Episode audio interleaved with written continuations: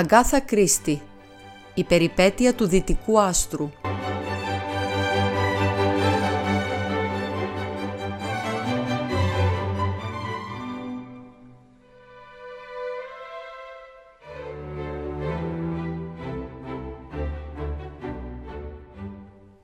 Στεκόμουν στο παράθυρο του διαμερίσματος του Πουαρό και κοιτούσα αφηρημένα το δρόμο από κάτω.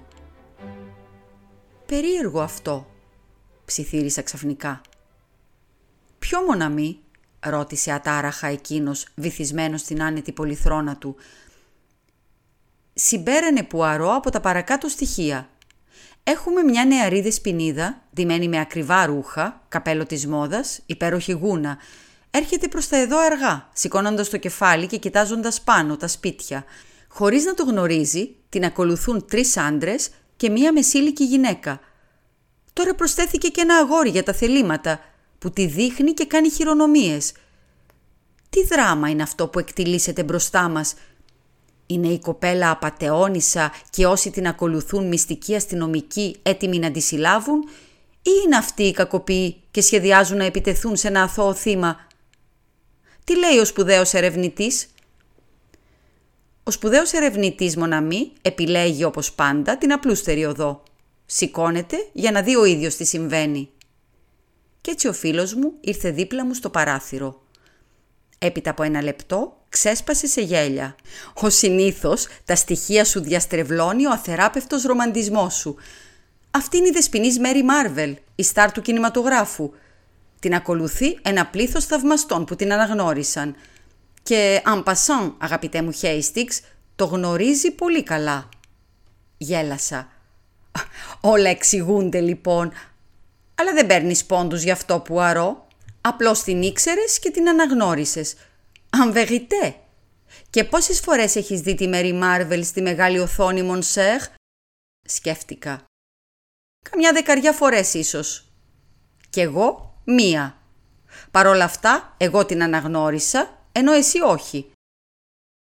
«Είναι τόσο διαφορετική από κοντά», απάντησα κάπως διστακτικά. «Χα, σακρέ», αναφώνησε ο Πουαρό. «Τι περίμενες, να περιφέρετε στους δρόμους του Λονδίνου με καουμπόικο καπέλο ή ξυπόλυτη και με μαλλιά μπούκλες σαν Ιρλανδέζα επαρχιοτοπούλα» Εσύ βλέπεις πάντοτε τα επουσιώδη.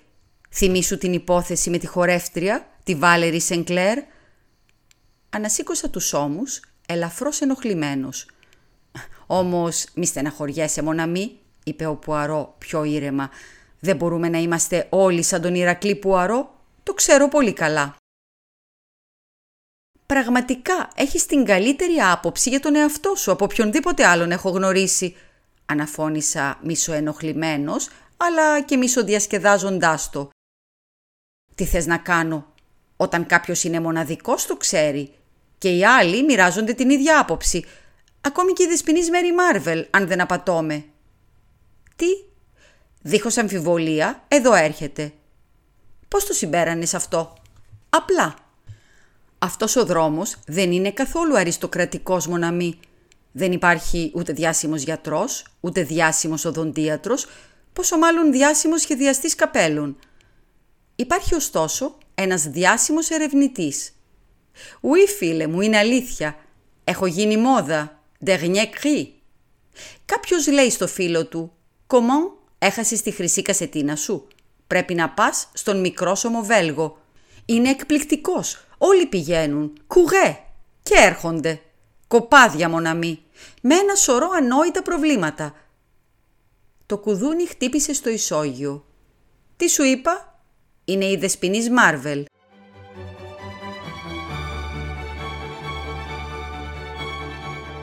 Ο συνήθως ο Πουαρό είχε δίκιο. Σε λίγο μπήκε η Αμερικανίδα στάρ του κινηματογράφου και σηκωθήκαμε όρθιοι. Η Μέρι Μάρβελ ήταν αναμφισβήτητα μία από τις πιο διάσημες ηθοποιούς της μεγάλης οθόνης. Είχε μόλις φτάσει στην Αγγλία με το σύζυγό της, τον Γκρέγκορι Μπι Ρόλφ, επίσης ηθοποιό. Ο γάμος τους είχε γίνει πριν από περίπου ένα χρόνο στις Ηνωμένες Πολιτείες και αυτή ήταν η πρώτη φορά που επισκέπτονταν την Αγγλία. Έτυχαν εξαιρετικής υποδοχής. Όλοι τρελαίνονται για τη Μέρι Μάρβελ, τα υπέροχα ρούχα, τις γούνες, τα κοσμήματά της.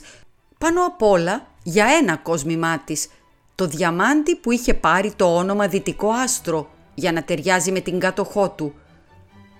Πολλά είχαν γραφτεί για το διάσημο πετράδι, αλήθειες και ψέματα.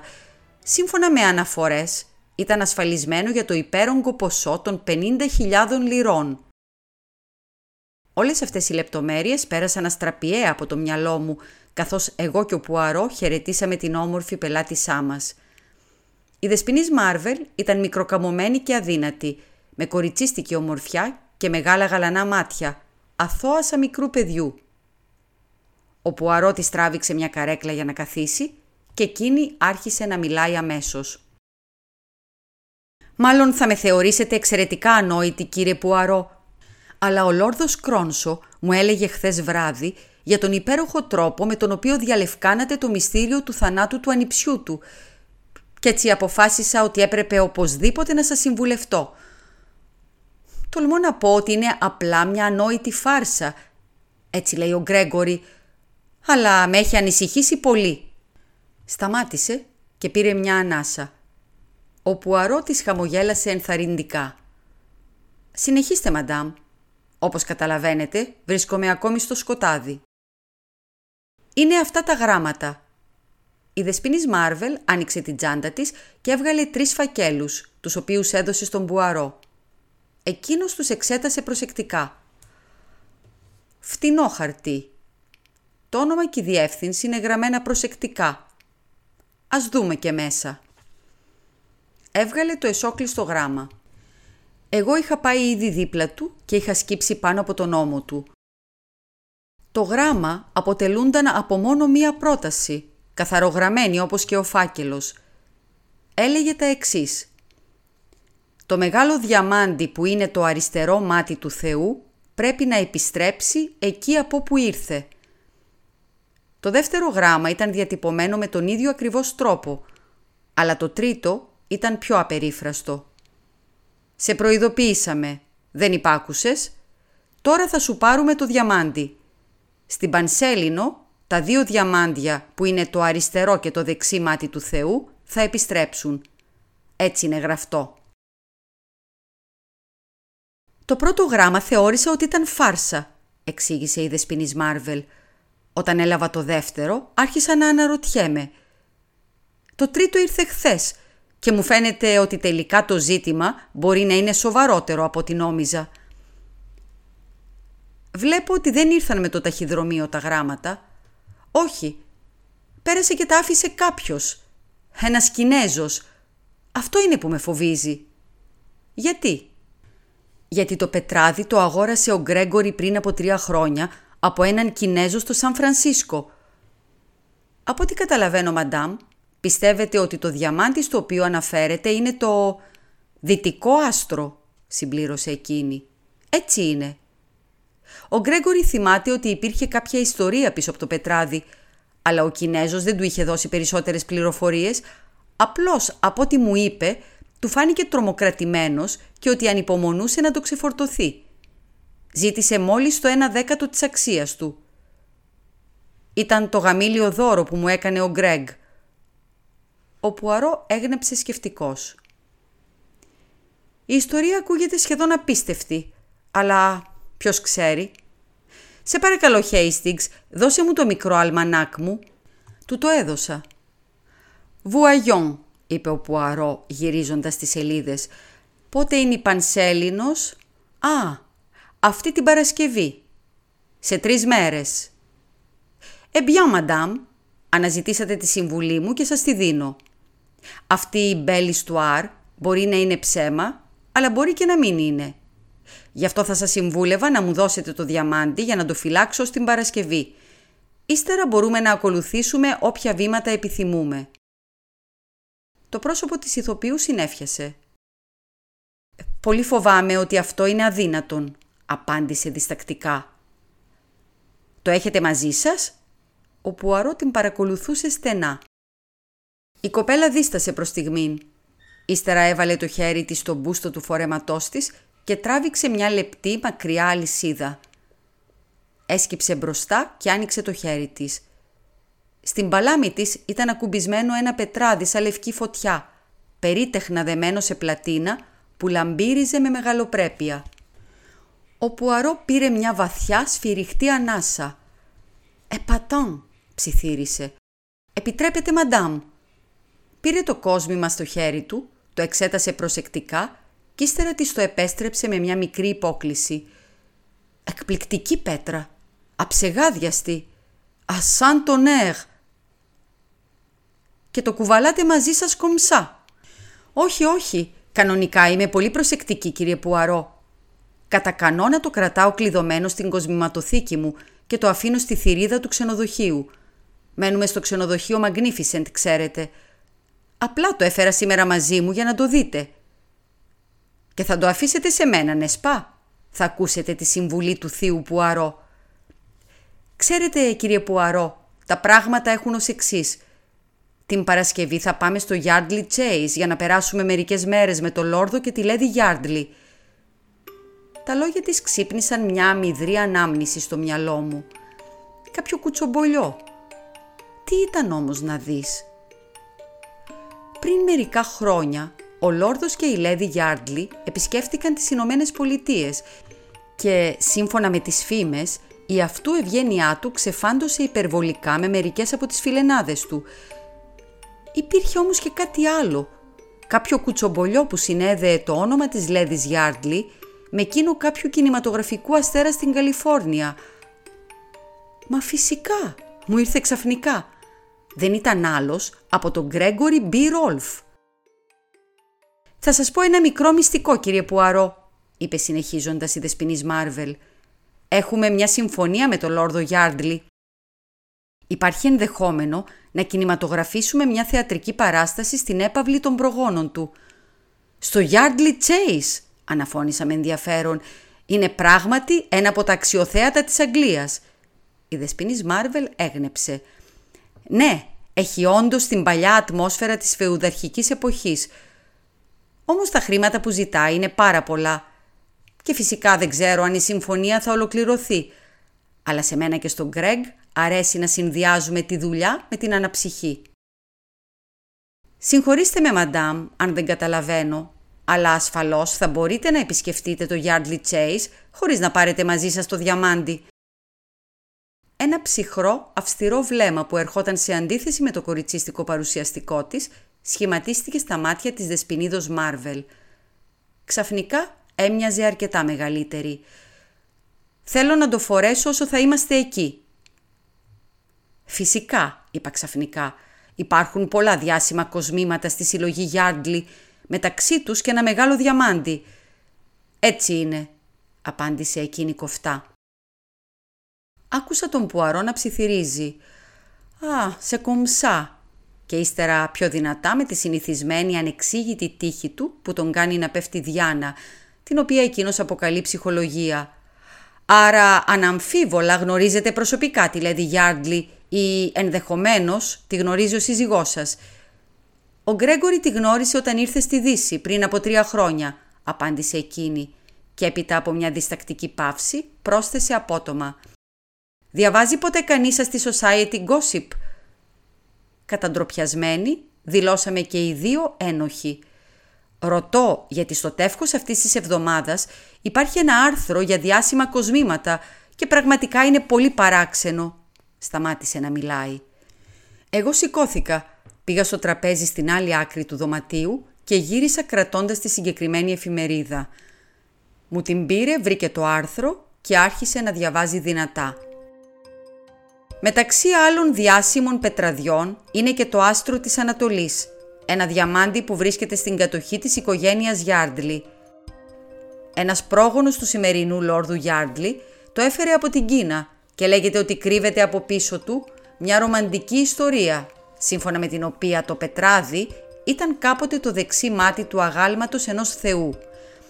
Ένα άλλο διαμάντι, με την ίδια ακριβώς μορφή και με το ίδιο σχήμα, αποτελούσε το αριστερό μάτι του αγάλματος και η ιστορία υποστηρίζει ότι με την πάροδο του χρόνου και τα δύο πετράδια θα κλαπούν.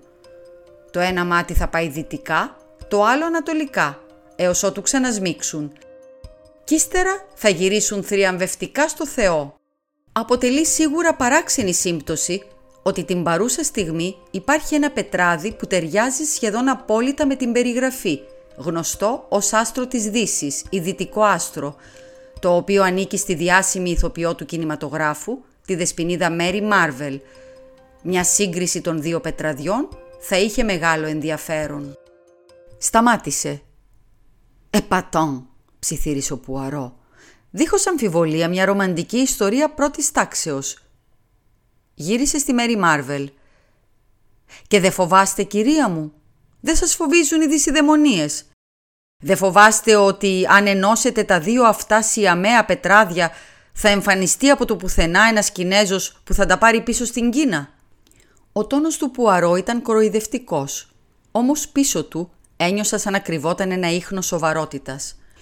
«Δεν πιστεύω ότι το διαμάντι της Λέδης Γιάρτλι είναι τόσο καλό όσο το δικό μου», απάντησε η δεσποινής Μάρβελ. «Όπως και να έχει, θα το διαπιστώσω». Τι άλλο θα μπορούσε να είχε πει ο Πουαρό δεν γνωρίζω, γιατί εκείνη τη στιγμή η πόρτα άνοιξε απότομα και μπήκε στο δωμάτιο ένας άνδρας με εντυπωσιακή εμφάνιση. Από τα καλοστρωμένα σγουρά μαλλιά του ως τις άκρες από τις δερμάτινες μπότες του έμοιαζε με ήρωα ρομάντζου. «Είπα ότι θα ερχόμουν να σε βρω, Μέρι», είπε ο Γκρέγκορι Ρόλφ. «Και να, είμαι εδώ». «Λοιπόν, τι λέει ο κύριος Πουαρό για το μικρό μας πρόβλημα» Ότι είναι απλά μια φάρσα όπως λέω εγώ. Ο Πουαρό χαμογέλασε στον ψηλό ηθοποιό. Η εικόνα των δυο τους δίπλα-δίπλα ήταν κομική. «Φάρσα ή όχι κύριε Ρόλφ», είπε ξερά ο Πουαρό, «συμβούλεψε τη σύζυγός σας να μην πάρει το διαμάντι μαζί της στο Yardley Chase την Παρασκευή. Σε αυτό συμφωνούμε απόλυτα κυριέ μου. Το είπα στη Μέρη. Αλλά να, είναι κλασική γυναίκα και δεν μπορεί φαντάζομαι να αντέξει στη σκέψη ότι κάποια άλλη θα έχει λαμπερότερα κοσμήματα. «Ανοησίες, Γκρέγκορι», είπε επικριτικά η Μέρι Μάρβελ, κατακόκκινη από θυμό. Ο Πουαρό ανασήκωσε τους ώμους. «Μαντάμ, εγώ σας έδωσα τη συμβουλή μου. Δεν μπορώ να κάνω κάτι άλλο. Σε φινή. Τελειώσαμε». Του συνόδευσε και τους δύο στην πόρτα και υποκλήθηκε. «Αλαλά», είπε επιστρέφοντας, Histoire de femme. Ο καλός σύζυγος πέτυχε Διάνα. Του de même. Δεν είχε καθόλου τάκτ. Καθόλου. Του μετέφερα τις στολές αναμνήσεις μου και εκείνος έγνεψε με θέρμη. Το φαντάστηκα. Όπως και να έχει, κάτι περίεργο συμβαίνει πίσω από όλα αυτά. Με την άδειά σου, Μοναμή, πάω να πάρω λίγο αέρα. Περίμενε να γυρίσω, σε παρακαλώ. Δεν θα αργήσω. Είχα μισοκοιμηθεί στην καρέκλα μου όταν η σπιτονικοκυρά χτύπησε την πόρτα και έβαλε μέσα το κεφάλι της. «Κύριε, είναι μια άλλη κυρία που θέλει να δει τον κύριο Πουαρό». Της είπα ότι βγήκε έξω για λίγο, αλλά είπε ότι θα περιμένει γιατί έχει έρθει από μακριά. «Α, πείτε της να περάσει κυρία Μάρτσινσον. Ίσως μπορώ να τη βοηθήσω εγώ». Δευτερόλεπτα αργότερα η σπιτονικοκυρά συνόδευσε μέσα την κυρία – η καρδιά μου χτύπησε δυνατά όταν αναγνώρισα ποια ήταν. Το πρόσωπο της Λέδης Γιάρντλι εμφανιζόταν τόσο συχνά στις κοινωνικές στήλες που ήταν αδύνατο να διατηρήσει την ανωνυμία της. «Καθίστε, Λέδη Γιάρντλι», είπα τραβώντας μια καρέκλα. «Ο φίλος μου ο Πουαρό δεν είναι εδώ, αλλά θα γυρίσει πολύ σύντομα». Εκείνη με ευχαρίστησε και κάθισε. Πολύ διαφορετική από τη δεσποινίδα Μάρβελ.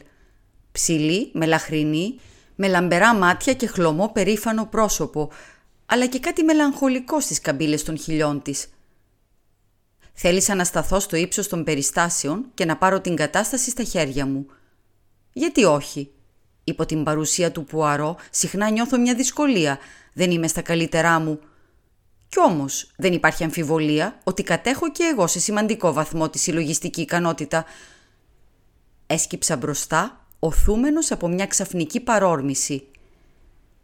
«Λέδι Γιάρντλι», είπα, «γνωρίζω γιατί είστε εδώ. Έχετε λάβει εκβιαστικές επιστολές για το διαμάντι». Δεν υπήρχε αμφιβολία ότι τα βέλη μου είχαν βρει τον στόχο τους. Με κοίταξε με ανοιχτό το στόμα και όλο το χρώμα εξαφανίστηκε από τα μαγουλά της.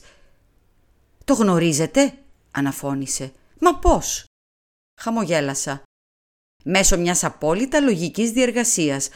αν η Δεσποινής Μάρβελ έλαβε προειδοποιητικές επιστολές. Η Δεσποινής Μάρβελ ήρθε εδώ. Μόλις έφυγε. Όπως έλεγα, αν εκείνη ως κάτοχος του ενός εκ των δύο διαμαντιών έχει λάβει μια σειρά από μυστηριώδεις προειδοποίησεις, κατά ανάγκη το ίδιο θα πρέπει να έχει συμβεί και με εσάς, την κάτοχο του άλλου διαμαντιού. Βλέπετε πόσο απλό είναι. Έχω δίκιο λοιπόν. Έχετε λάβει και εσείς αυτά τα παράξενα μηνύματα. Για μια στιγμή δίστασε, σαν να μην ήξερε αν μπορούσε να με εμπιστευτεί. Ύστερα κούνησε το κεφάλι της καταφατικά, μισοχαμογελώντας. «Έτσι είναι», παραδέχθηκε. «Και τα δικά σας τα άφησε κάποιος αυτοπροσώπος, κάποιος Κινέζος» «Όχι, ήρθαν με το ταχυδρομείο». «Πείτε μου όμως, συνέβη πράγματι το ίδιο και στη δεσποινίδα Μάρβελ» Της διηγήθηκα όσα διαδραματίστηκαν το πρωί. Άκουγε με προσοχή. «Ταιριάζουν όλα. Τα γράμματα που έλαβα είναι ίδια με τα δικά της. Είναι αλήθεια ότι ήρθαν με το ταχυδρομείο, αλλά είναι ποτισμένα με ένα παράξενο άρωμα, κάτι σαλιβάνι, που μου θύμισε αμέσως Ανατολή. Τι σημαίνουν όλα αυτά; Κούνησα το κεφάλι. Αυτό πρέπει να διαπιστώσουμε. Τα έχετε μαζί σας; Μπορεί να μας δώσουν κάποιο στοιχείο οι σφραγίδες του ταχυδρομείου. Δυστυχώς τα κατέστρεψα. Καταλαβαίνετε, στην αρχή τα θεώρησα ανόητο αστείο. Μπορεί να είναι αλήθεια ότι μια κινέζικη συμμορία προσπαθεί να ανακτήσει τα διαμάντια, μου φαίνεται απίστευτο. Αναλύσαμε τα γεγονότα ξανά και ξανά, αλλά δεν σημειώσαμε καμία πρόοδο στη διαλεύκανση του μυστηρίου. Τελικά η Λέδη Γιάρντλη σηκώθηκε να φύγει. «Πράγματι δεν θεωρώ ότι υπάρχει ανάγκη να περιμένω τον κύριο Πουαρό. Μπορείτε να του τα μεταφέρετε εσείς όλα αυτά, έτσι δεν είναι» «Σας ευχαριστώ πολύ κύριε...» Σταμάτησε να μιλάει και έμεινε με τεντωμένο το χέρι. «Λοχαγός Χέιστιγκς. Ε, μα φυσικά, πόσο ανόητο εκ μέρους μου. Είστε προσωπικός φίλος των Κάβεντις, έτσι δεν είναι» «Η Μέρη Κάβεντις με έστειλε στον κύριο Πουαρό».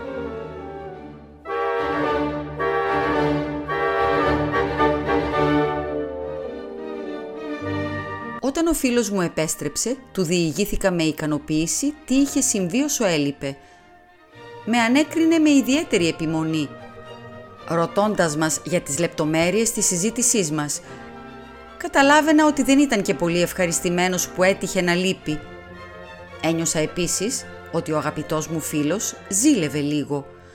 Μάλλον του είχε γίνει συνήθεια να μειώνει συνεχώς τις ικανότητές μου και νομίζω ότι δυσαρεστήθηκε που δεν κατάφερε να βρει κάποιο πάτημα για να με επικρίνει. Μέσα μου ένιωθα αρκετά ευχαριστημένος με τον εαυτό μου, αν και προσπάθησα να το κρύψω, φοβούμενος μήπως τον εκνευρίσω. Παρά τις παραξενιές του, ήμουν πολύ δεμένος με τον παράξενο μικρόσωμο φίλο μου. «Μπιάν», είπε τελικά με ένα περίεργο βλέμμα στα μάτια. «Η πλοκή γίνεται όλο και πιο ενδιαφέρουσα. Δώσε μου σε παρακαλώ τη χρυσή βίβλο, εκεί στο επάνω ράφι. Ξεφίλησε τις σελίδες. Α, εδώ είμαστε. Γιάρντλι. Δέκατος υποκόμης. Υπηρέτησε στον πόλεμο της Νοτιού Αφρικής. Τους αναπάντεμποχτάνς. Νυμφεύτηκε 1907 την αξιότιμη Μοντ Στόπερτον, τέταρτη κόρη του τρίτου βαρόνου του Κότεριλ. Έχει δύο κόρες, γεννηθήσε το 1908 και 1910. Λέσχες, οικίες, βουαλά. Δεν μας διαφώτισε ιδιαίτερα, αλλά αύριο θα δούμε από κοντά τον λόρδο μας. Τι; Ναι, του τηλεφώνησα. Νόμιζα ότι είχες νύψει τα σχήρα σου σε αυτήν την υπόθεση. Δεν ενεργώ εκ μέρους της δεσποινίδας Μάρβελ, αφού αρνήθηκε να ακολουθήσει τη συμβουλή μου. Ό,τι κάνω τώρα, το κάνω προς δική μου ικανοποίηση. Την ικανοποίηση του Ηρακλή Πουαρό. Πρέπει το δίχως άλλο να αναμειχθώ στην υπόθεση. Και τηλεγράφησε στο Λόρδο Γιάρντλι να πεταχτεί μέχρι το Λονδίνο απλώς επειδή σε βόλευε, δεν θα είναι και πολύ ευχαριστημένος. Ο Κοντχέρ, αν καταφέρω να προστατέψω το διαμάντι της οικογένειάς του, θα πρέπει να μου έχει μεγάλη ευγνωμοσύνη. Δηλαδή πιστεύεις ότι υπάρχει πράγματι πιθανότητα να κλαπεί, ρώτησα ανυπόμονα. Σχεδόν βεβαιότητα. απάντησε ατάραχα ο Πουαρό. Όλα προς τα εκεί δείχνουν. Μα πώς; Ο Πουαρό διέκοψε τις ανυπόμονες ερωτήσεις μου με μια αέρινη κίνηση του χεριού του. Όχι τώρα σε παρακαλώ, ας μη συγχύζουμε το νου μας με ερωτήσεις. Και κοίτα τη χρυσή βίβλο πώς την έβαλες. Δεν βλέπεις ότι τα ψηλότερα βιβλία πηγαίνουν στο επάνω ράφι, τα αμέσως πιο κοντά στην από κάτω σειρά και ούτω καθεξής; Έτσι έχουμε τάξη, μέθοδο, η οποία όπως συχνά σου έχω πει Hastings, καλά καλά, είπα βιαστικά και έβαλα τον τόμο στη σωστή θέση.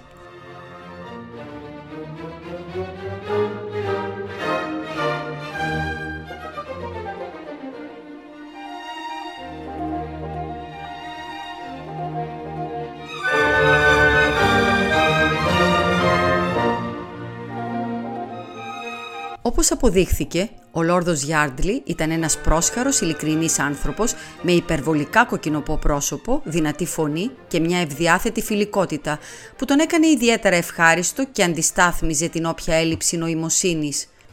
«Ιδιόρυθμη υπόθεση αυτή, κύριε Πουαρό. Δεν την καταλαβαίνω. Φαίνεται ότι η σύζυγός μου λαμβάνει παράξενα γράμματα. Το ίδιο και η δεσποινής Μάρβελ. Τι λέτε να σημαίνουν όλα αυτά» ο Πουαρό του έδωσε τη Society Gossip. Πρώτον, Λόρδε μου, θα σας ρωτήσω αν όλα αυτά ευσταθούν. Ο Λόρδος πήρε την εφημερίδα. Το πρόσωπό του σκοτίνιασε από θυμό καθώς διάβαζε. Ανοησίες, ψέλισε. Δεν υπήρξε ποτέ καμία ρομαντική ιστορία που να συνδεόταν με το διαμάντι. Προερχόταν από την Ινδία νομίζω. Δεν τα έχω ξανακούσει ποτέ όλα αυτά περί αγάλματος κάποιου Κινέζου θεού. Παρ' όλα αυτά, η Πέτρα είναι γνωστή ως άστρο της Ανατολής. Και λοιπόν, ρώτησε οργισμένα. Ο Πουαρό χαμογέλασε αμυδρά, όμως δεν απάντησε ευθέως. Αυτό που σας ζητώ να κάνετε, λόρδε μου, είναι να αφαιθείτε στα χέρια μου. Αν το κάνετε ανεπιφύλακτα, υπάρχουν μεγάλες ελπίδες να αποτρέψω την καταστροφή. Δηλαδή πιστεύετε ότι υπάρχει κάποια δόση αλήθειας σε αυτές τις εφάνταστες ιστορίες; Θα κάνετε αυτό που θα σας ζητήσω. Φυσικά, αλλά... Μπιάν. Τότε, επιτρέψτε μου να σας κάνω μερικές ερωτήσεις. Αυτή η συμφωνία για το Yardley Chase ανάμεσα σε εσάς και στον κύριο Ρόλφ έχει, όπως τα λέγαμε, κλείσει; Σας είπε λοιπόν για τη συμφωνία. Όχι, τίποτα δεν έχει κλείσει ακόμη. Έκανε μια παύση. Το κεραμιδί χρώμα του προσώπου του βάθινε. Καλύτερα να ξεκαθαρίσουμε τα πράγματα. Από πολλές απόψεις έχω γελιοποιηθεί, κύριε Πουαρό, και είμαι πνιγμένος στα χρέη. Αλλά θέλω να ορθοποδήσω. Τα συμπαθώ τα παιδιά. Θέλω να ξεκαθαρίσουν τα πράγματα και να μπορέσω να συνεχίσω να ζω στο παλιό μου σπίτι. Ο Γκρέγκορι Ρόλφ μου προσφέρει πολλά χρήματα. Αρκετά για να ξανασταθώ στα πόδια μου. Δεν θέλω να το κάνω. Δεν μου αρέσει η ιδέα όλων αυτών των θεατρίνων να τριγυρίζουν και να παίζουν στο τσέις. Όμως, ίσως αναγκαστώ να δεχθώ, εκτός... Διέκοψε τη φράση στη μέση. Ο Πουαρό τον κοίταξε επίμονα. «Έχετε λοιπόν κι άλλο βέλος στη φαρέτρα σας. Μου επιτρέπετε να μαντέψω. Πρόκειται να πουλήσετε το άστρο της Ανατολής». Ο Λόρδος Γιάρντλι έγνεψε καταφατικά. «Το βρήκατε. Βρίσκεται στην οικογένεια εδώ και αρκετές γενιές, αλλά δεν είναι αναντικατάστατο. Ωστόσο, δεν είναι και το ευκολότερο πράγμα στον κόσμο να βρεθεί αγοραστής. Ο Χόφμπερκ στο Χάτον Γκάρντεν προσπαθεί να βρει αγοραστή, αλλά θα πρέπει να το κάνει σύντομα. Διαφορετικά θα μιλάμε για φιάσκο. Άλλη μια ερώτηση. Πεγμετέ. Η Λέδη Γιάρντλι ποιο από τα δύο σχέδια εγκρίνει; Είναι κάθετα αντίθετη με το να πουλήσω το διαμάντι. Ξέρετε πώς είναι οι γυναίκες. Είναι υπέρ των γυρισμάτων της ταινίας. Καταλαβαίνω, είπε ο Πουαρό. Συνέχισε να σκέφτεται για λίγο και ύστερα σηκώθηκε απότομα. Θα γυρίσετε αμέσως στο Yardley Chase? Μπιάν. Μην πείτε λέξη σε κανέναν. Προσοχή. Σε κανέναν αλλά να μας περιμένετε εκεί το απόγευμα. Θα φτάσουμε λίγο μετά τις πέντε». «Εντάξει, αλλά δεν βλέπω...» «Σαν να πάντε importance». είπε καλοσυνάτα ο Πουαρό. «Θέλετε να προστατέψω το διαμάντι σας, ναι σπα» «Ναι, αλλά...» «Τότε κάντε αυτό που σας λέω».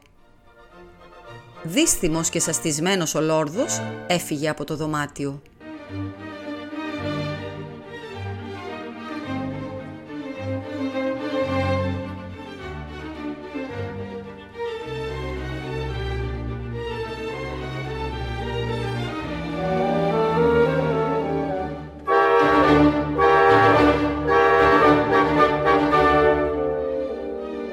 Ήταν πεντέμιση ώρα όταν φτάσαμε στο Yardley Chase. Ακολουθήσαμε τον επιβλητικό Butler στην παλιά αίθουσα με την ξύλινη επένδυση και το αναμένο τζάκι. Τα μάτια μας αντίκρισαν μια ευχάριστη εικόνα. Τη Lady Yardley και τις δύο κόρες της. Το αγέροχο σκουρόχρωμο κεφάλι της μητέρας σκυμμένο πάνω από τα δύο ξανθά κεφαλάκια των παιδιών. Ο Λόρδος Γιάρντλι στεκόταν από πάνω τους και κοιτούσε χαμογελώντας. «Ο κύριος Πουαρό και ο λοχαγός Χέιστιγκς», ανακοίνωσε ο Μπάτλερ. Η Λέδη Γιάρντλι έστρεψε το βλέμμα προς εμάς ξαφνιασμένη, ενώ ο σύζυγός της μας πλησίασε διστακτικά, ζητώντας με τα μάτια του από τον Πουαρό να του δώσει οδηγίες. Ο μικρός όμως φίλος μου στάθηκε στο ύψος των περιστάσεων. «Με συγχωρείτε πολύ. Απλώς ερευνώ ακόμη εκείνη την υπόθεση της Δεσποινίδος Μάρβελ. Την περιμένετε την Παρασκευή, έτσι δεν είναι;» Κάνω μια μικρή περιοδία πρώτος για να βεβαιώσω ότι όλα είναι ασφαλή. Επίσης, ήθελα να ρωτήσω τη Λέδη Γιάρντλι αν θυμάται καθόλου τις φραγίδες στις επιστολές που έλαβε. Η Λέδη Γιάρντλι κούνησε το κεφάλι απογοητευμένη. «Φοβάμαι πως όχι. Ανόητο εκ μέρους μου. Αλλά βλέπετε, δεν φαντάστηκα ποτέ ότι θα τα έπαιρνα στα σοβαρά». «Θα διανυκτερεύσετε εδώ» ρώτησε ο Λόρδος Γιάρντλι.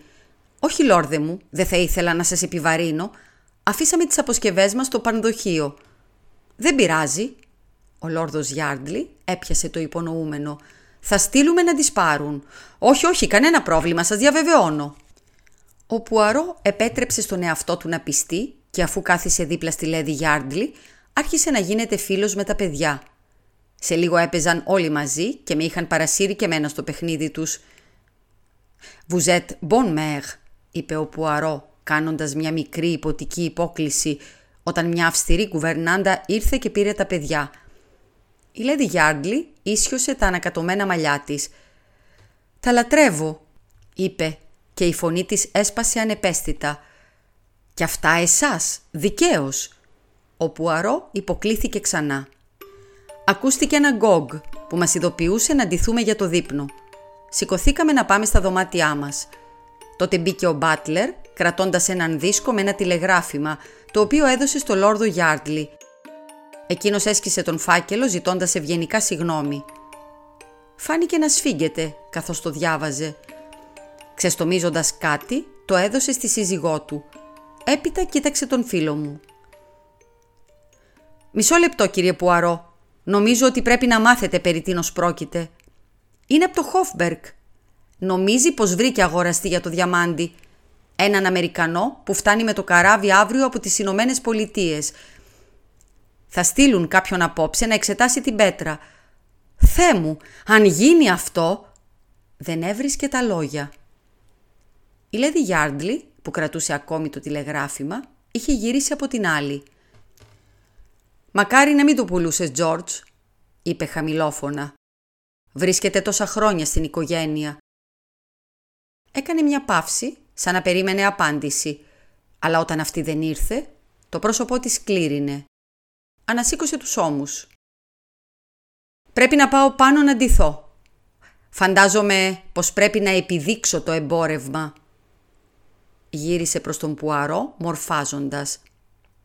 «Είναι ένα από τα πιο απέσια περιδέρεα που φτιάχτηκαν ποτέ», ο Τζόρτζ μου υποσχέθηκε άπειρες φορές να βγάλει τα πετράδια και να τα δέσει σε άλλα κοσμήματα.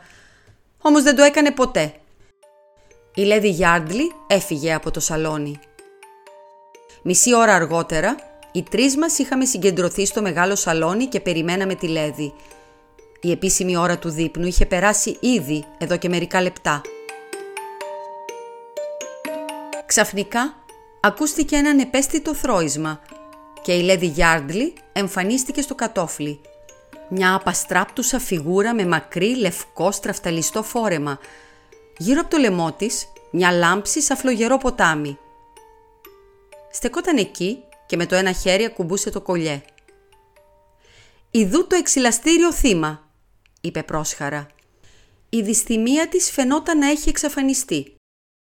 Περιμένετε να ανάψω το μεγάλο πολυέλαιο για να δείτε με τα μάτια σας το πιο κακόγουστο περιδέρεο στην Αγγλία. Οι διακόπτες βρίσκονταν δίπλα στην πόρτα. Καθώς άπλωσε το χέρι της για να τους φτάσει, συνέβη κάτι αδιανόητο. Ξαφνικά, εντελώς απροειδοποίητα, όλα τα φώτα έσβησαν. Η πόρτα έκλεισε με πάταγο και πίσω της ακούστηκε μια παρατεταμένη διαπεραστική γυναικεία κραυγή. «Θέ μου», φώναξε ο Λόρδος Γιάρντλι, «αυτή ήταν η φωνή της Μόντ. Τι συνέβη» ορμήσαμε στα τυφλά προς την πόρτα, πέφτοντας ο ένας πάνω στον άλλον μες στο σκοτάδι. Πέρασαν μερικά λεπτά προτού καταφέρουμε να τη βρούμε. Και τι θέαμα μας περίμενε; Η Λέδη Γιάρντλι ήταν λιπόθυμη στο μαρμάρινο πάτωμα, με ένα κρεμεζί σημάδι στον κατάλευκο λαιμό της, στο σημείο όπου τη τράβηξαν το κολλιέ από το λαιμό. «Ο Κινέζος», ψιθύρισε πονεμένα.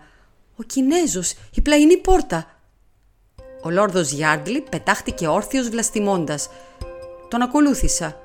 Η καρδιά μου χτυπούσε ξέφρενα. Πάλι αυτός ο Κινέζος. Η εν λόγω πλαϊνή πόρτα ήταν μικρή και βρισκόταν στη γωνία του τείχου, ούτε δέκα μέτρα από τον τόπο της τραγωδίας. Όταν τη φτάσαμε, αναφώνησα δυνατά. Εκεί, λίγο πριν από το κατόφλι, ήταν πεσμένο το γυαλιστερό περιδέρεο που προφανώς έπεσε από τον κλέφτη πάνω στον πανικό του να ξεφύγει. Έσκυψα με χαρά να το πιάσω. Ύστερα αναφώνησα πάλι. Μαζί μου και ο Λόρδος Γιάρντλι. Στο μέσο του κολλιέ υπήρχε ένα τεράστιο κενό. Το άστρο της Ανατολής είχε εξαφανιστεί. Ένα είναι βέβαιο, ψέλισα. Αυτοί δεν ήταν κοινοί κλέφτες. Ήθελαν μόνο την πέτρα. Πώς μπήκε μέσα; Από την πόρτα. Μα είναι μονίμως κλειδωμένη. Κούνησα το κεφάλι. Δεν είναι κλειδωμένη τώρα. Βλέπεις, είπα και την άνοιξα. Όταν η πόρτα άνοιξε, κάτι ανέμισε και έπεσε στο πάτωμα. Το σήκωσα. Ήταν ένα κομμάτι μετάξι με χαρακτηριστικά ανατολίτικα μοτίβα. Είχε σκιστεί από το ρούχο κάποιου Κινέζου. Στη βιασύνη του πιάστηκε στην πόρτα εξήγησα. Πάμε, δεν μπορεί να απομακρύνθηκε πολύ. Όμως το ανθρωποκυνηγητό και οι έρευνές μας αποδείχθηκαν άκαρπα. Στο πυκνό σκοτάδι της νύχτας ο κλέφτης ήταν εύκολο να ξεφύγει. Γυρίσαμε πίσω απρόθυμα και ο Λόρδος Γιάρντλι έστειλε κάποιον από τους υπηρέτες να καλέσει αμέσως την αστυνομία. Η Λέδη Γιάρντλι, έχοντας λάβει κάθε φροντίδα από τον Πουαρό, που σε τέτοια θέματα είναι ικανότερος και από γυναίκα, είχε συνέλθει αρκετά για να μπορέσει να διηγηθεί τι της συνέβη. «Ήμουν έτοιμη να ανάψω το άλλο φως», είπε, όταν ένας άνδρας πετάχτηκε πίσω μου.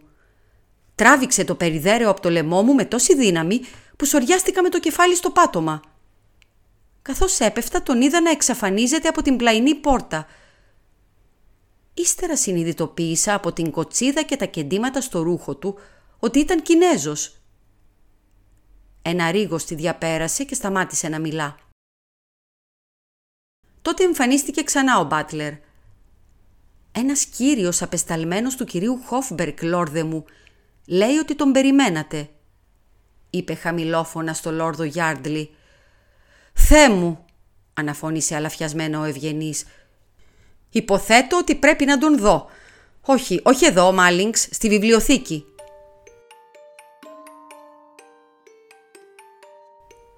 πήρα τον Πουαρό παράμερα.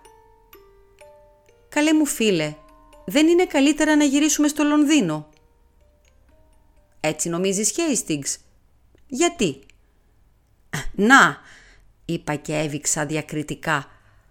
«Τα πράγματα δεν πήγαν και πολύ καλά, έτσι δεν είναι» Λες το Λόρδο Γιάρντλι να αφαιθεί στα χέρια σου και ότι όλα θα πάνε καλά και ύστερα το διαμάντι εξαφανίζεται κάτω από τη μύτη σου. «Είναι αλήθεια», είπε ο Πουαρό αρκετά αποκαρδιωμένος. «Δεν ήταν και από τους λαμπρότερους θριάμβους μου». Ο τρόπος που περιέγραψε την κατάσταση με έκανε σχεδόν να χαμογελάσω. Όμως επέμεινα. «Αφού τα έκανες θάλασσα», συγγνώμη για την έκφραση, «δεν νομίζεις πως θα ήταν ευγενικότερο να φύγουμε αμέσως». «Και το δείπνο» το αναμφίβολα εξαιρετικό δείπνο που έχει ετοιμάσει ο σεφ του Λόρδου Γιάρντλι. Ποιος το λογαριάζει το δείπνο, είπα ανυπόμονα. Ο Πουαρός σήκωσε το χέρι τρομοκρατημένος. Μοντιέ, φταίει το ότι σε αυτή τη χώρα αντιμετωπίζετε τα γαστρονομικά θέματα με εγκληματική αμέλεια. Υπάρχει κι άλλος λόγος που πρέπει να γυρίσουμε στο Λονδίνο το συντομότερο δυνατόν, συνέχισα. Και ποιος είναι αυτός φίλε μου; «Το άλλο διαμάντι», είπα χαμηλώνοντας τη φωνή μου, «της Δεσποινίδος Μάρβελ». «Ε, μπιάν, και τι με αυτό». «Δεν καταλαβαίνεις». Η παράξενη αργοστροφία του με ενόχλησε. Τι είχε απογίνει η συνήθις οξυδέρκειά του; Πήραν το ένα και τώρα θα προσπαθήσουν να αρπάξουν και το άλλο.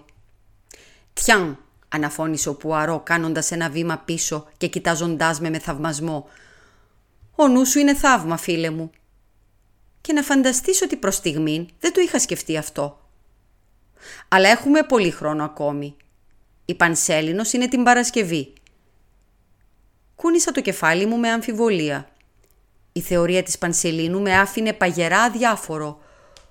Ωστόσο τελικά έπεισα τον Πουαρό και αναχωρήσαμε αμέσως, αφήνοντας πίσω μας ένα επεξηγηματικό και απολογητικό σημείωμα στο Λόρδο Γιάρντλι. Εγώ σκέφτηκα να πάμε κατευθείαν στο ξενοδοχείο Magnificent και να διηγηθούμε στη δεσποινίδα Marvel τι είχε συμβεί. Όμως ο Πουαρό αρνήθηκε και επέμεινε ότι μπορούσαμε να πάμε το πρωί. Υπέκυψα αρκετά απρόθυμα.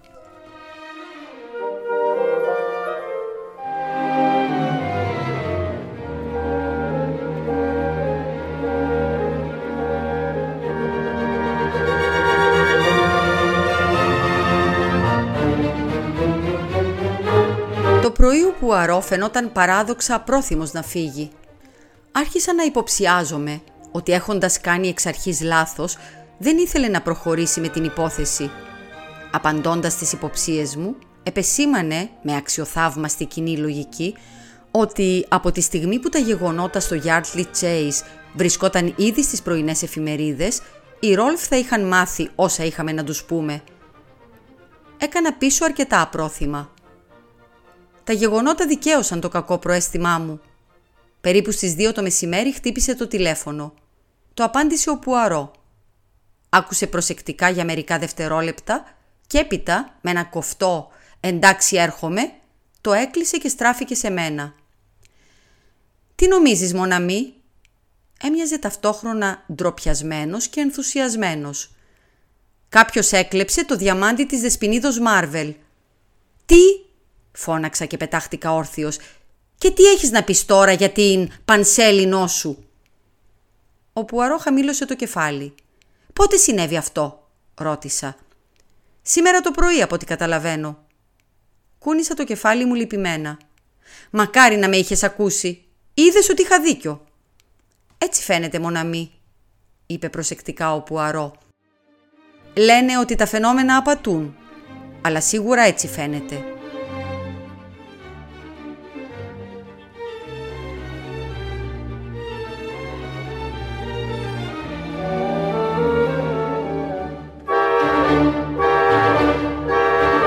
Καθώς κατευθυνόμασταν βιαστικά μεταξύ στο ξενοδοχείο Magnificent, σκέφτηκα τον πραγματικό σκοπό του σχεδίου. Αυτή η ιδέα της Πανσελίνου ήταν έξυπνη. Ως μόνος σκοπό της είχε να μας κάνει να εστιάσουμε στην Παρασκευή και να εφησυχάσουμε ως τότε. Κρίμα που δεν το συνειδητοποίησες αυτό. «Μαφουά», είπε αδιάφορα ο Πουαρό. Η απάθειά του φαινόταν να έχει επανέλθει πλήρως μετά τη σύντομη κάμψη της δεν μπορεί να σκέφτεται κανείς τα πάντα. Τον λυπήθηκα. Μισούσε κάθε είδους αποτυχία. «Μη στεναχωριέσαι», είπα προσπαθώντας να τον παρηγορήσω. «Την επόμενη φορά θα σταθείς πιο τυχερός». Στο ξενοδοχείο Magnificent μας οδήγησαν αμέσως στο γραφείο του διευθυντή. Ο Γκρέγκορι Ρόλφ βρισκόταν εκεί με δύο άνδρες στη Scotland Yard. Ένας κατάχλωμος υπάλληλος καθόταν απέναντί τους. Ο Ρόλφ μας έγνεψε όταν μπήκαμε. «Προσπαθούμε να διαλευκάνουμε την υπόθεση», είπε. «Όμως είναι σχεδόν απίστευτο. Πόσο τύπος είχε τέτοιο θράσος, μου φαίνεται αδιανόητο». Λίγα λεπτά αρκούσαν για να μας διηγηθούν τι συνέβη. Ο κύριος Ρόλφ έφυγε από το ξενοδοχείο στις 11 και 15. Στις 11 και 30, ένας κύριος, τόσο ίδιος σε εμφάνιση, που κατάφερε να ξεγελάσει τους πάντες, μπήκε στο ξενοδοχείο και απέτησε την κοσμηματοθήκη από τη θηρίδα. Υπέγραψε το αποδεικτικό, όπως προβλέπετε, λέγοντας ανέμελα «Είναι λίγο διαφορετική από την κανονική μου, αλλά χτύπησα το χέρι μου όταν έβγαινα από το ταξί». Ο υπάλληλος απλά χαμογέλασε και σχολίασε ότι δεν έβλεπε σχεδόν καμιά διαφορά. Ο Ρόλφ γέλασε και είπε «Με συλλάβετε για απατεώνα. Έχω λάβει απειλητικά γράμματα από έναν Κινέζο και το χειρότερο είναι ότι μοιάζω κι εγώ αρκετά με Κινέζο. Είναι κάτι στα μάτια». «Τον κοίταξα», είπε ο υπάλληλος που μας τα διηγούνταν όλα αυτά και κατάλαβα αμέσως τι εννοούσε – οι άκρες των ματιών του έδειχναν προς τα πάνω, όπως τα μάτια ενός Ανατολίτη. Δεν το είχα προσέξει ξανά. «Να σε πάρει», φώναξε θυμωμένα ο Γκρέγκορι Ρόλφ σκύβοντας μπροστά. «Τώρα το προσέχεις» «Όχι κύριε», απάντησε εκείνος. Και πράγματι, τα ειλικρινή καστανά μάτια που μας κοιτούσαν κατάματα δεν είχαν τίποτα το ανατολίτικο. Ο άνδρας στη Σκότλαντ Γιάρτ γρίλησε. Θαραλέος τύπος. Θεώρησε ότι μπορεί να πρόσεχαν τα μάτια του και έπιασε τον τάβρο από τα κέρατα για να μην κινήσει υποψίες. Πρέπει να σας παρακολούθησε να βγαίνετε από το ξενοδοχείο κύριε και τρύπωσε μέσα όταν απομακρυνθήκατε. «Και η κοσμηματοθήκη» ρώτησα εγώ. Βρέθηκε στο διάδρομο του ξενοδοχείου. Έλειπε μόνο ένα πράγμα. Το δυτικό άστρο. Αλληλοκοιταχτήκαμε. Η υπόθεση ήταν τόσο παράξενη, τόσο εξωπραγματική. Ο Πουαρό πετάχτηκε πάνω. «Μέχρι στιγμής δεν ήμουν και πολύ χρήσιμος, φοβάμαι», είπε μετανιωμένα. «Επιτρέπετε να δω την κυρία». «Μάλλον είναι συγκλονισμένη από το σοκ», εξήγησε ο Ρόλφ. «Τότε ίσως μπορούμε να μιλήσουμε ιδιαίτερος οι δυο μας, Μεσιέ». «Βεβαίως». Σε περίπου πέντε λεπτά ο Πουαρό εμφανίστηκε ξανά. Τώρα φίλε μου, είπε εύθυμα, πάμε σε ένα ταχυδρομείο. Πρέπει να στείλω ένα τηλεγράφημα. Σε ποιον; Στον Λόρδο Γιάρντλι. Αγνόησε περαιτέρω ερωτήσεις και με έπιασε αγκαζέ. Έλα, έλα μοναμή. Ξέρω πώς νιώθεις για αυτή την απέσια υπόθεση. Δεν κατάφερα να διακριθώ. Αν ήσουν εσύ στη θέση μου, ίσως να τα είχες καταφέρει. Μπιάν. Τα παραδέχτηκα όλα. Ας τα ξεχάσουμε όμως και ας πάμε για μεσημεριανό.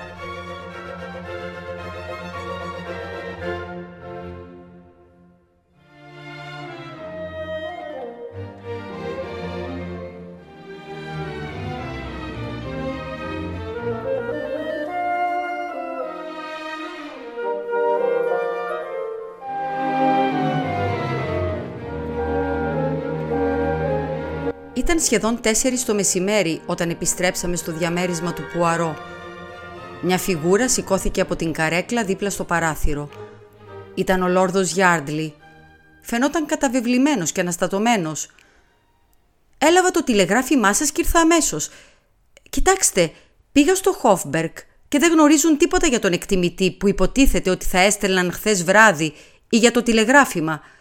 Πιστεύετε ότι ο Πουαρό σήκωσε το χέρι του. «Με συγχωρείτε. Εγώ έστειλα το τηλεγράφημα και προσέλαβα τον εν λόγω εκτιμητή». «Εσείς. Μα γιατί» ψέλισε ο Ευγενής που τα είχε χαμένα. «Η μικρή ιδέα μου ήταν να πιέσω τα πράγματα», εξήγησε ατάραχα ο Πουαρό. «Να πιέσετε τα πράγματα. Ω Θεέ μου», αναφώνησε ο Λόρδος Γιάρντλι. «Και το τέχνασμα πέτυχε», είπε χαρούμενος ο Πουαρό. «Επομένως, λόρδε μου, έχω την ικανοποίηση να σας επιστρέψω αυτό». Με μια δραματική χειρονομία εμφάνισε ένα γυαλιστερό αντικείμενο. Ήταν ένα μεγάλο διαμάντι. «Το άστρο της Ανατολής», αναφώνησε ο Λόρδος Γιάρντλι. «Μα δεν καταλαβαίνω». «Όχι», είπε ο Πουαρό. «Δεν έχει σημασία. Πιστέψτε με, ήταν αναγκαίο να κλαπεί το διαμάντι.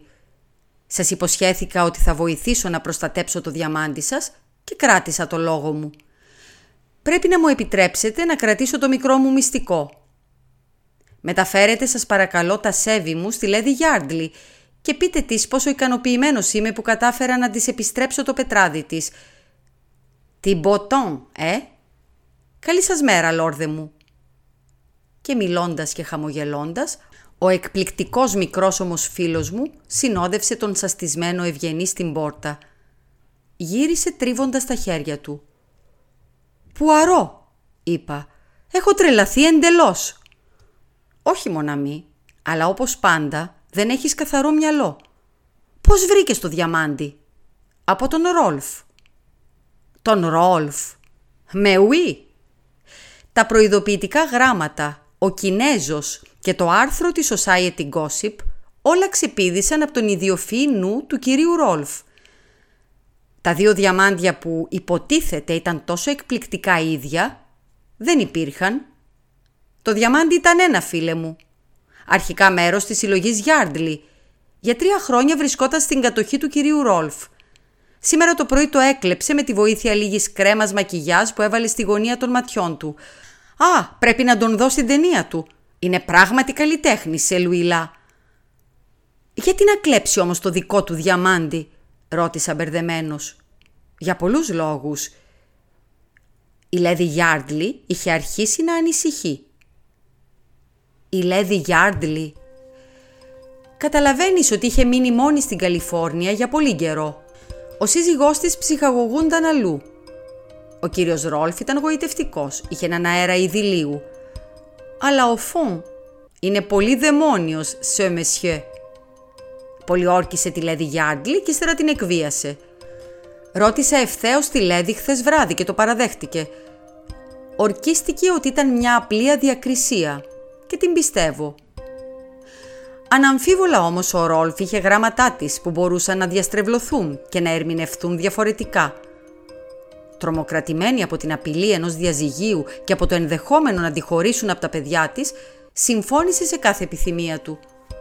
Δεν είχε δικά της χρήματα και έτσι αναγκάστηκε να τον αφήσει να αντικαταστήσει το αληθινό διαμάντι με ένα ψεύτικο. Η σύμπτωση της ημερομηνίας εμφάνισης του δυτικού άστρου μου έκανε εντύπωση. Όλα πάνε καλά. Ο Λόρδος Γιάρντλι ετοιμάζεται να νοικοκυρευτεί, να ηρεμήσει και ύστερα έρχεται η απειλή της πιθανής πώλησης του διαμαντιού. Θα ανακάλυπταν ότι ήταν ψεύτικο. Χωρίς αμφιβολία γράφει πανικόβλητη στον Γκρέγκορι Ρόλφ, ο οποίος μόλις είχε φτάσει στην Αγγλία. Την καθησυχάζει υποσχόμενος ότι θα τα κανονίσει όλα και ετοιμάζεται για μια διπλή ληστεία. Με αυτόν τον τρόπο θα ηρεμήσει τη Λέδη, που θα μπορούσε να τα πει όλα στο σύζυγό της, κάτι που δεν θα βόλευε καθόλου τον εκβιαστή μας, θα έπαιρνε 50.000 λίρες από την ασφάλεια, Χα, αυτό το είχες ξεχάσει, και θα κρατούσε και το διαμάντι. Εκείνη τη στιγμή αναμίχθηκα εγώ στην υπόθεση. Ανακοινώνω ότι θα έρθει ένας εκτιμητής διαμαντιών. Η Λέδη Γιάρντλι, όπως ήμουν σίγουρος, οργανώνει αμέσως μια ληστεία και μάλιστα πολύ καλά. Όμως ο Ηρακλής Πουαρό δεν βλέπει τίποτα εκτός από τα αντικειμενικά γεγονότα. Τι συνέβη πραγματικά; Η κυρία σβήνει τα φώτα, κλείνει δυνατά την πόρτα, πετάει το περιδέρεο στο πέρασμα και ουρλιάζει. Είχε ήδη βγάλει το ψεύτικο διαμάντι με μια λαβίδα όσο βρισκόταν επάνω. «Μα είδαμε το περιδέρεο γύρω από το λαιμό της», διαμαρτυρήθηκα. «Με συγχωρείς φίλε μου, αλλά το χέρι της έκρυβε το σημείο όπου ήταν το κενό. Το να βάλει εκ των προτέρων ένα κομμάτι μετάξι στην πόρτα ήταν παιχνιδάκι. Φυσικά όταν ο Ρόλφ διάβασε για τη ληστεία, οργάνωσε τη δική του μικρή κομμωδία. Και πόσο καλά την έπαιξε. «Τι του είπες» ρώτησα με μεγάλη περιέργεια. Του είπα ότι η Λέδη Γιάρντλι τα είχε πει όλα στο σύζυγό της, ότι μου είχε ανατεθεί να βρω το πετράδι και ότι αν δεν το παρέδιδε αμέσως θα άρχιζα τις απαραίτητες διαδικασίες και μερικά ακόμη ψέματα που μου ήρθαν εκείνη τη στιγμή. Έλειωσε σαν κερί στα χέρια μου. Σκέφτηκα για λίγο την υπόθεση. Φαίνεται λίγο άδικο για τη Μέρι Μάρβελ. Έχασε το διαμάντι της χωρίς να φταίει. «Μπα», είπε ο Μάο Πουαρό. Ήταν μια εξαιρετική διαφήμιση. Μόνο αυτό την ενδιαφέρει εκείνη. Η άλλη όμως είναι διαφορετική. Bon mère, très femme. Ναι, είπα διστακτικά, συμμεριζόμενος ελάχιστα τις απόψεις του Πουαρό για τις γυναίκες. Υποθέτω ότι ήταν ο Ρόλφ που της έστειλε τα γράμματα. «Πάντι του», απάντησε κοφτά ο Πουαρό. Ήρθε έπειτα από συμβουλή της Μέρι Κάβεντης να ζητήσει τη βοήθειά μου για το δίλημά της. Ύστερα άκουσε ότι η Μέρι Μάρβελ που ήξερε ότι ήταν εχθρός της είχε έρθει εδώ και άλλαξε γνώμη, εκμεταλλευόμενη μια δικαιολογία που της πρόσφερες εσύ φίλε μου. Χρειάστηκαν ελάχιστες ερωτήσεις για να καταλάβω ότι εσύ τις είπες για τα γράμματα και όχι αυτή σε σένα. Εκμεταλλεύτηκε την ευκαιρία που της έδωσαν τα λεγόμενά σου. «Δεν το πιστεύω», αναφώνησα πληγωμένος. «Σι, σι, μοναμή. Είναι κρίμα που δεν μελετάς ψυχολογία». «Σου είπε ότι κατέστρεψε τα γράμματα». «Ολαλά». «Μα μια γυναίκα δεν καταστρέφει ποτέ ένα γράμμα αν μπορεί να το αποφύγει. Ακόμη και όταν θα ήταν πιο συνετό να το κάνει». «Πολύ καλά όλα αυτά», είπα αρχίζοντας να θυμώνω. «Αλλά με γελιοποίησες εντελώς. Από την αρχή ως το τέλος. Όσο και αν προσπαθείς να δικαιολογηθείς εκ των υστέρων, υπάρχει και ένα όριο. Μα διασκέδαζες τόσο πολύ φίλε μου, που δεν μου πήγαινε η καρδιά να διαλύσω τις ψευδεστήσεις σου. Απαράδεκτο. Αυτή τη φορά το παράκανες. Μοντιέ, πώς εξοργίζεσαι για το τίποτα μοναμή; Δεν αντέχω άλλο. Έφυγα κλείνοντας δυνατά την πόρτα. Ο Πουαρό με είχε γελιοποιήσει.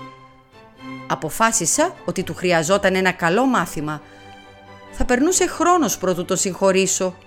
Με είχε παραπλανήσει σκόπιμα για να γίνω εντελώς ρεζίλη.